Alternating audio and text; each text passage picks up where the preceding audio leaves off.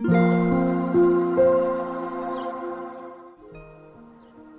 ートの扉へようこそいらっしゃいました。井出志保です。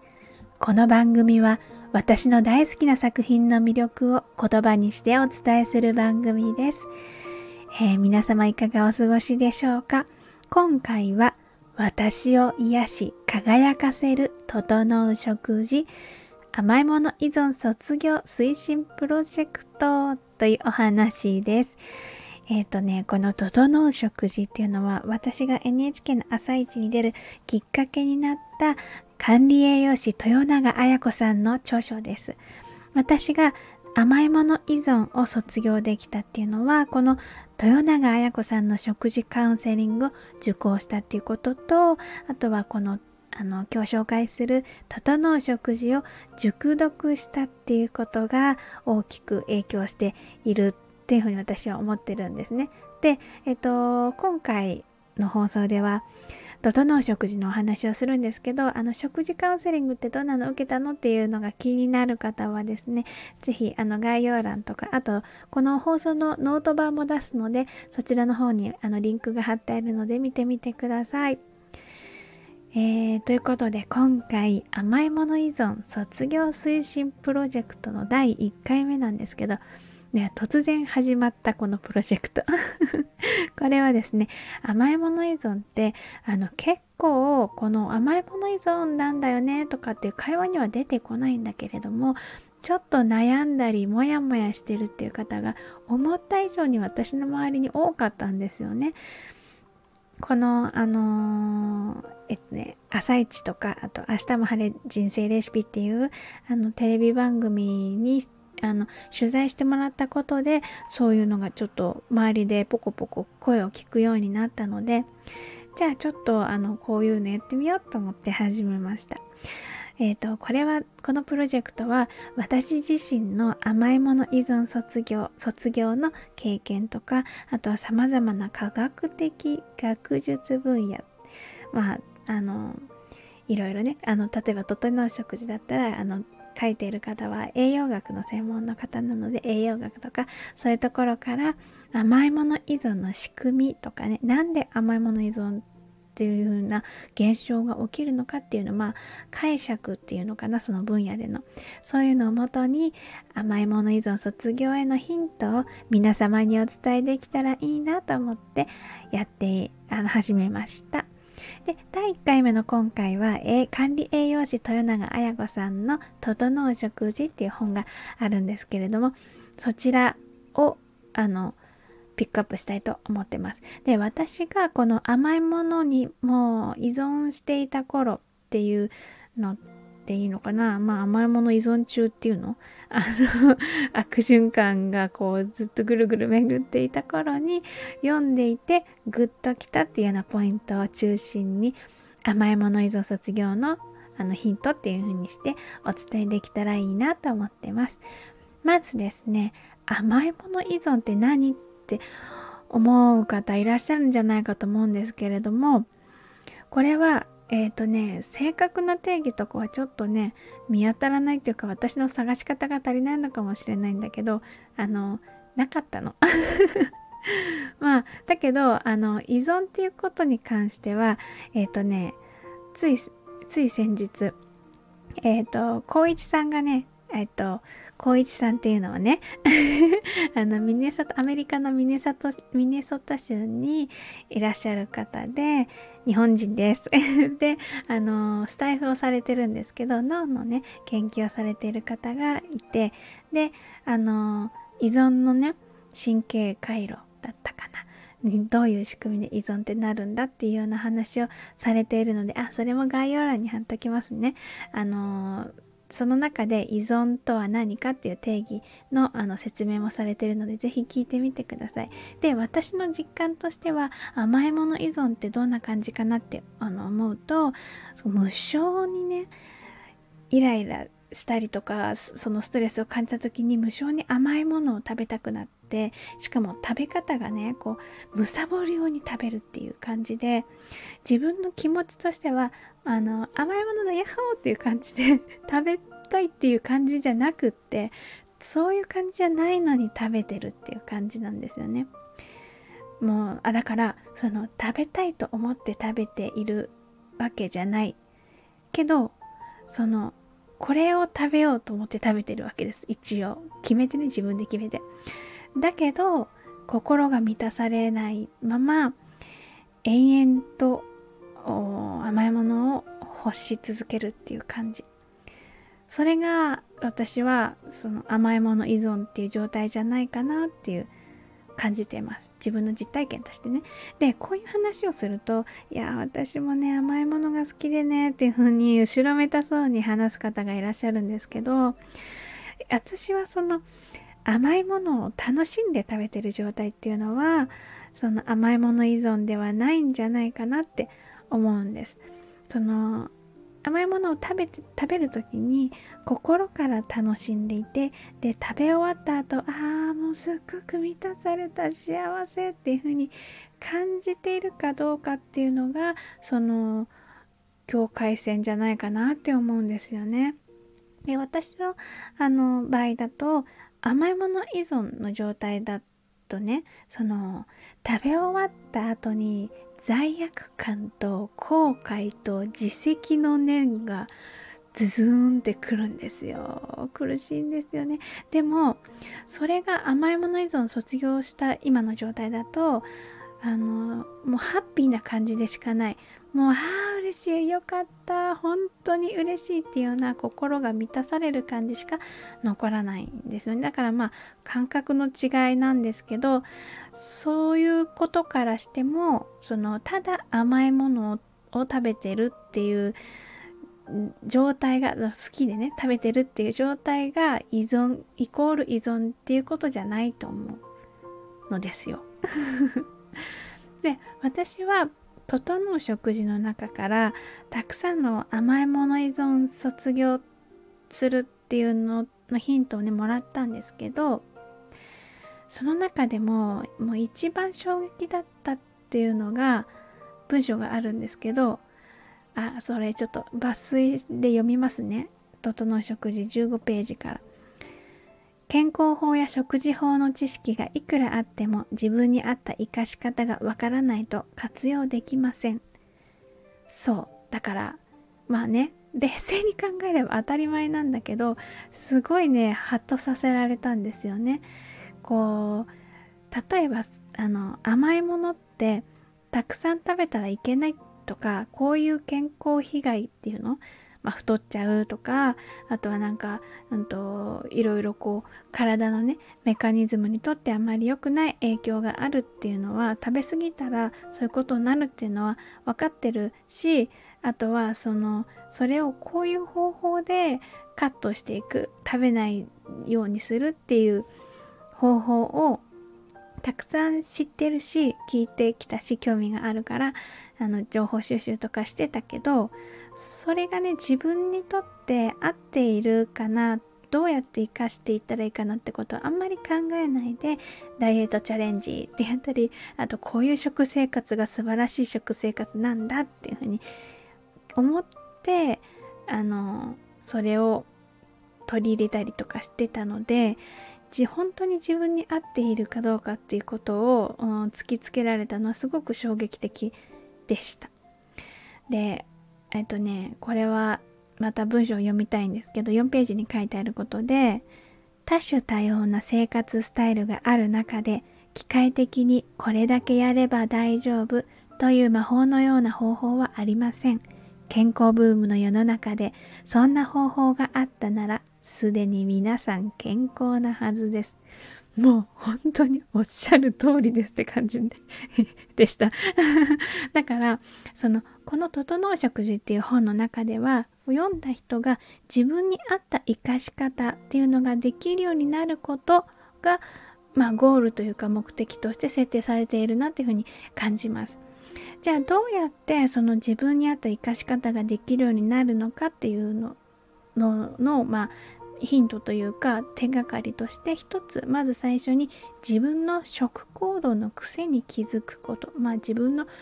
癖に気づくっていうことが挙げられていました食べ物の選び方とか食べ方には人それぞれ癖があります。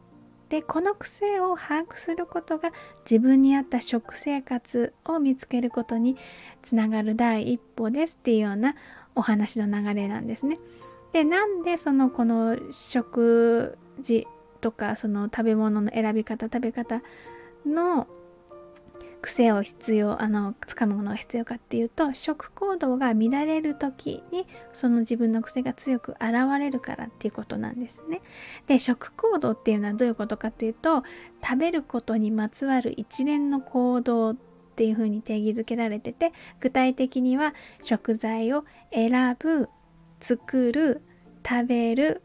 使う使うっていうのは体で使うっていうことでイコール消化吸収代謝排泄っていう流れこのあの人間のあの食の動きを指しているそうです。で本の中ではこの自分の癖を把握するために食習慣タイプ診断っていうのがあるんですね。なんか、まあ、いくつかの問いに答えてこう選択肢があってそれ選んでいくと自分の癖とかあのこういうところ気をつけましょうみたいなそういう診断が簡単に簡易的に診断されるので自分一人ではなかなかこう自分自身の振り返りっていうのがしにくいのでこうやってパパッとねできるのは嬉しいなと思いました。で、本の中だけじゃなくて、豊永彩子さんの公式サイトでも同じものが掲載されているので、ぜひ、あの、気になる方はね、概要欄に載せるかどうかちょっと文字数の関係でわかんないんですけど、えっと、載せられなかった場合はノートには書いてあるはずなので、あの、覗いてみてください。あの、可愛いパンダちゃんが登場して診断してくれます。で、その自分の食行動の癖の中には、多分こういう行動があったりする人もいるんじゃないかなと思うんですけどイライラや落ち込みからのドカ食いやけ食いストレス食い そして食後にはああやっちまったと猛烈な後悔をするっていうこの食行動。私はですねこれに相当苦しんだんですよね。でこのあの食行動このねあのズーンってなってる時にもうと思いながらガーって甘いもの食べてああまたやってしまったって思ってそれがまたこう自分を責める責めてくるみたいなあまたなって私はまたやってしまったんだっていうこの食行動のことを本の中では感情的な道具的食行動というふうに読んでいます。えっ、と45ページから抜粋しますね。ネガティブに傾いた感情のバランスを元に戻すために道具のように利用されるこの行動は感情的な道具的食行動と言われるものです。衝動的で食べるスピードが速く食べるものにこだわりがなくなるという特徴があります。このようなやけ食いの後には大きな後悔が残り心が晴れるどころか余計に傷つくこともあります。そうもう本当にそう。もう自分はなんてダメなやつなんだろう。もうこんなんだからいつまでも太ってるんだし、本当何やってんだ私って。もうずっとね、もうそっからすごい勢いで自分を責めちゃうっていうね、追い込んじゃうんですよね。で、そっからまたそれがストレスになってやけ食いをしちゃったりするわけです。で、次のね、その次のことも私とっても好きなんですけど、45ページから46ページに書いてある言葉読みますね。こういったケースに身に覚えがある方、あるすべての方へ声を大にしてお伝えします。食欲コントロールが効かないのは意志の弱さや自分への甘えが甘さが原因ではありません。食欲が感情の影響を受けるのは当然のことで、それらで調整できるほど単純なものではないのです。だから自分を責めて後悔する必要はありません。もうね、私泣いちゃう。もうほんと、ありがとう先生っていう で、今ね、もうすべてのやけ食い経験者はね、慰められ、勇気づけられ、そうだったのかではどうすればやけ食いに踊らされなくなるんでしょうかっていうモチベーションが爆上がりしたと私は断言します。で、原因はね、こうあのね目次のタイトルにねなってると思うんだけどあの整う食事の中でね原因は栄養不足っていうようなあこれはサブタイトルになってるやつだったかな目次の中じゃないかもしれない本部の中かもしれないけどそうキーワードで栄養不足っていうのが出てくるんですよ。ちょっと26ページから抜粋しますね。なんだか疲れやすい。少しのことでネガティブになりやすい。脂肪がつきやすく筋肉がつきにくい。太りやすくなった。イライラしやすくなった。見て見ぬふりをしがちなこの不調。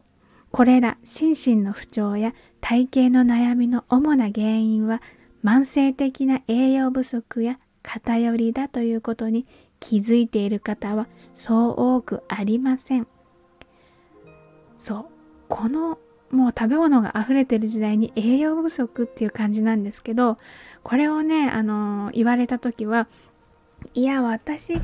ちゃんと食べてるしっていうか食べ過ぎてカロリーオーバーぐらいしてるんですけどって思ってたんですがでもねこう体が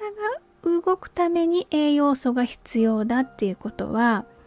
その栄養素って私の体が動いているってことは栄養素取り込んだ栄養素は消耗使われてるで消耗されてなくなっちゃうってことなんだなって思ったんですね。でそれを考えればまあ、ちゃんと、まあ、必要これぐらい必要ですよって言われてる量を食べてたとしても実はその自分の体内で消耗されてる量が思ってたより多いっていう状況だったら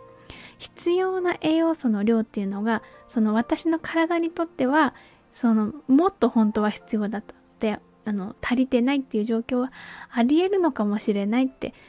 ちょっと思ったんです。でその豊永彩子さんの言葉をお借りすると29ページの言葉で消耗される栄養素の量は体調によって日々変わる食べる量インと消耗量アウトのバランス次第で誰でも容易に栄養不足になるっていう言葉があったんです。で、ああ、なるほどと思って。多分、まあ、原因はいろいろあるんだろうけど、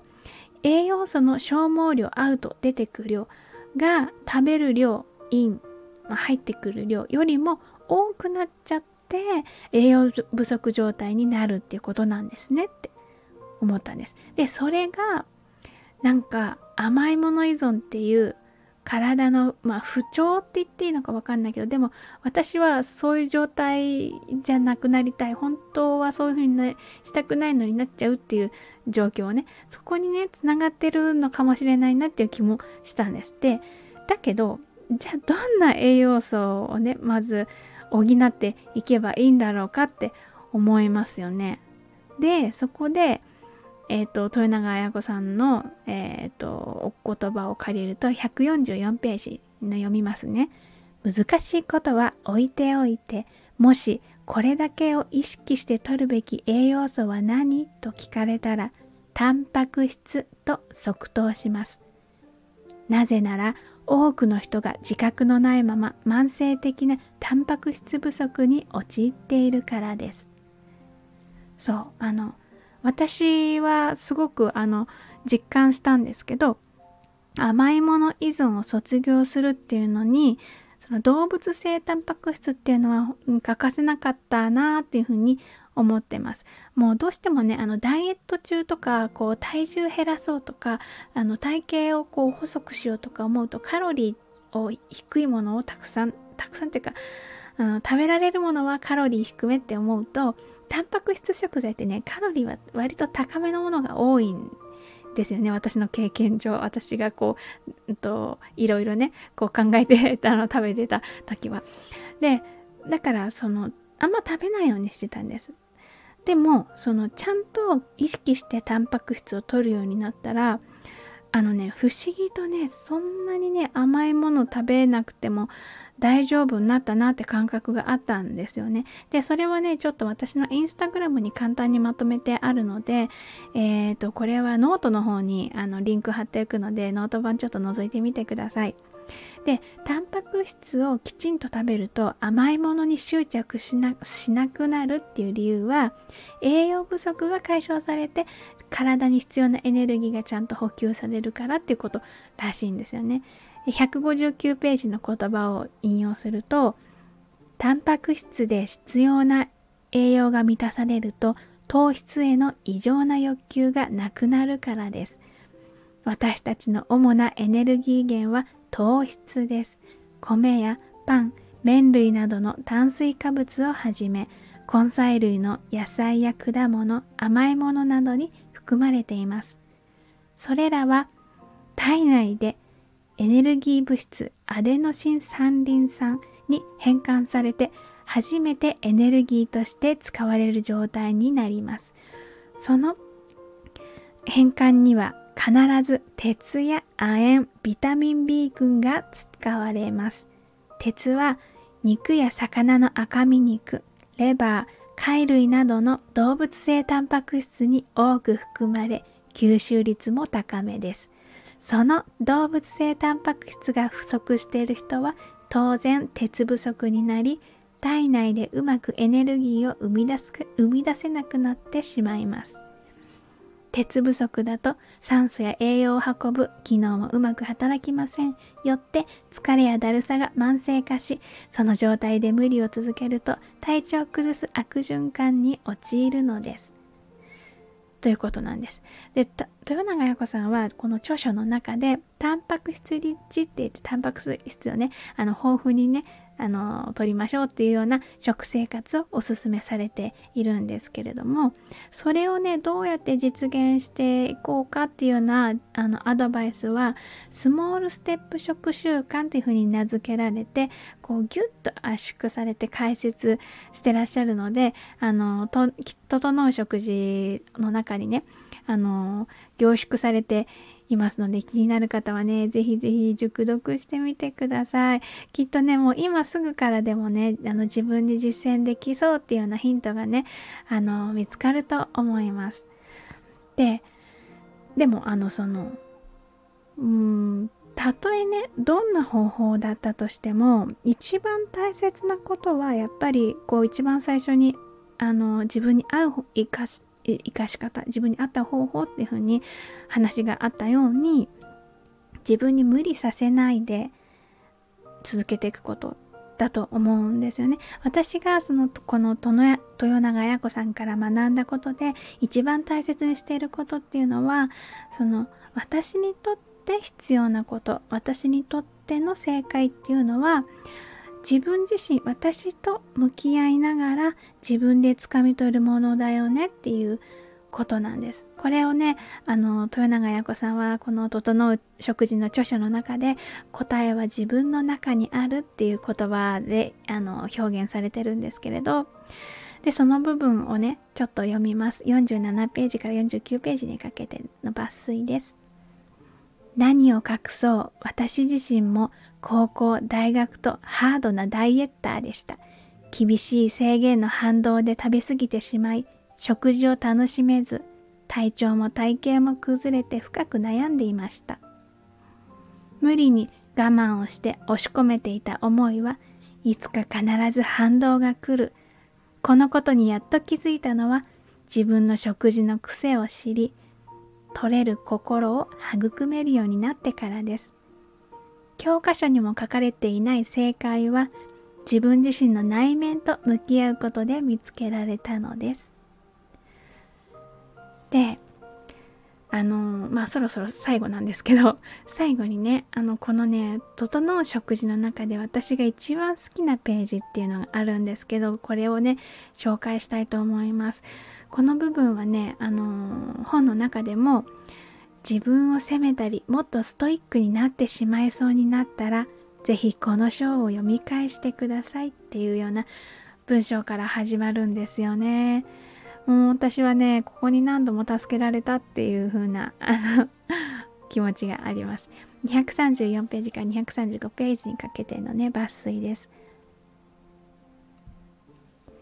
頑張った分の結果を求めるのは当たり前ですが、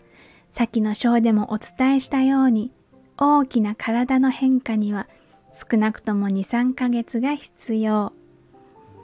時々失敗しても落ち込まなくて大丈夫。自転車逆上がり、車の運転、料理や仕事のように、初めは何度も苦労をして失敗をして、コツをつかんで、今では自然にできるようになっていることがたくさんあります。体型、体調管理、食事だって同じこと。初めから全てがうまくいく方が稀だと考えていいのです。この、ちょっとくらい失敗したって大丈夫っていうようなね、あの、そういうメッセージは、私はすごく救われました。こうね、あのね、自分のね、体と心って一生付き合っていくものだから、まあね、末永く根気よく向き合っていこうよっていう風にね、うんと言ってくれているっていうような感じがして、で、自分もね、そういう風に自然に思えるようなあの気持ちになるのでねこのページは私がすっごくあの支えになったところです。で今回はねこの「整う食事」のお話はこれで私からはねお話は終わりなんですけどえーとですね次回はですねこの甘いもの依存卒業推進プロジェクト第2弾としてこの著者の豊永綾子さんをゲストにお迎えしてお話をお伺いしたいと思います。はい、ということで本日も最後まで一緒に楽しんでいただいてありがとうございました。井出志保でした。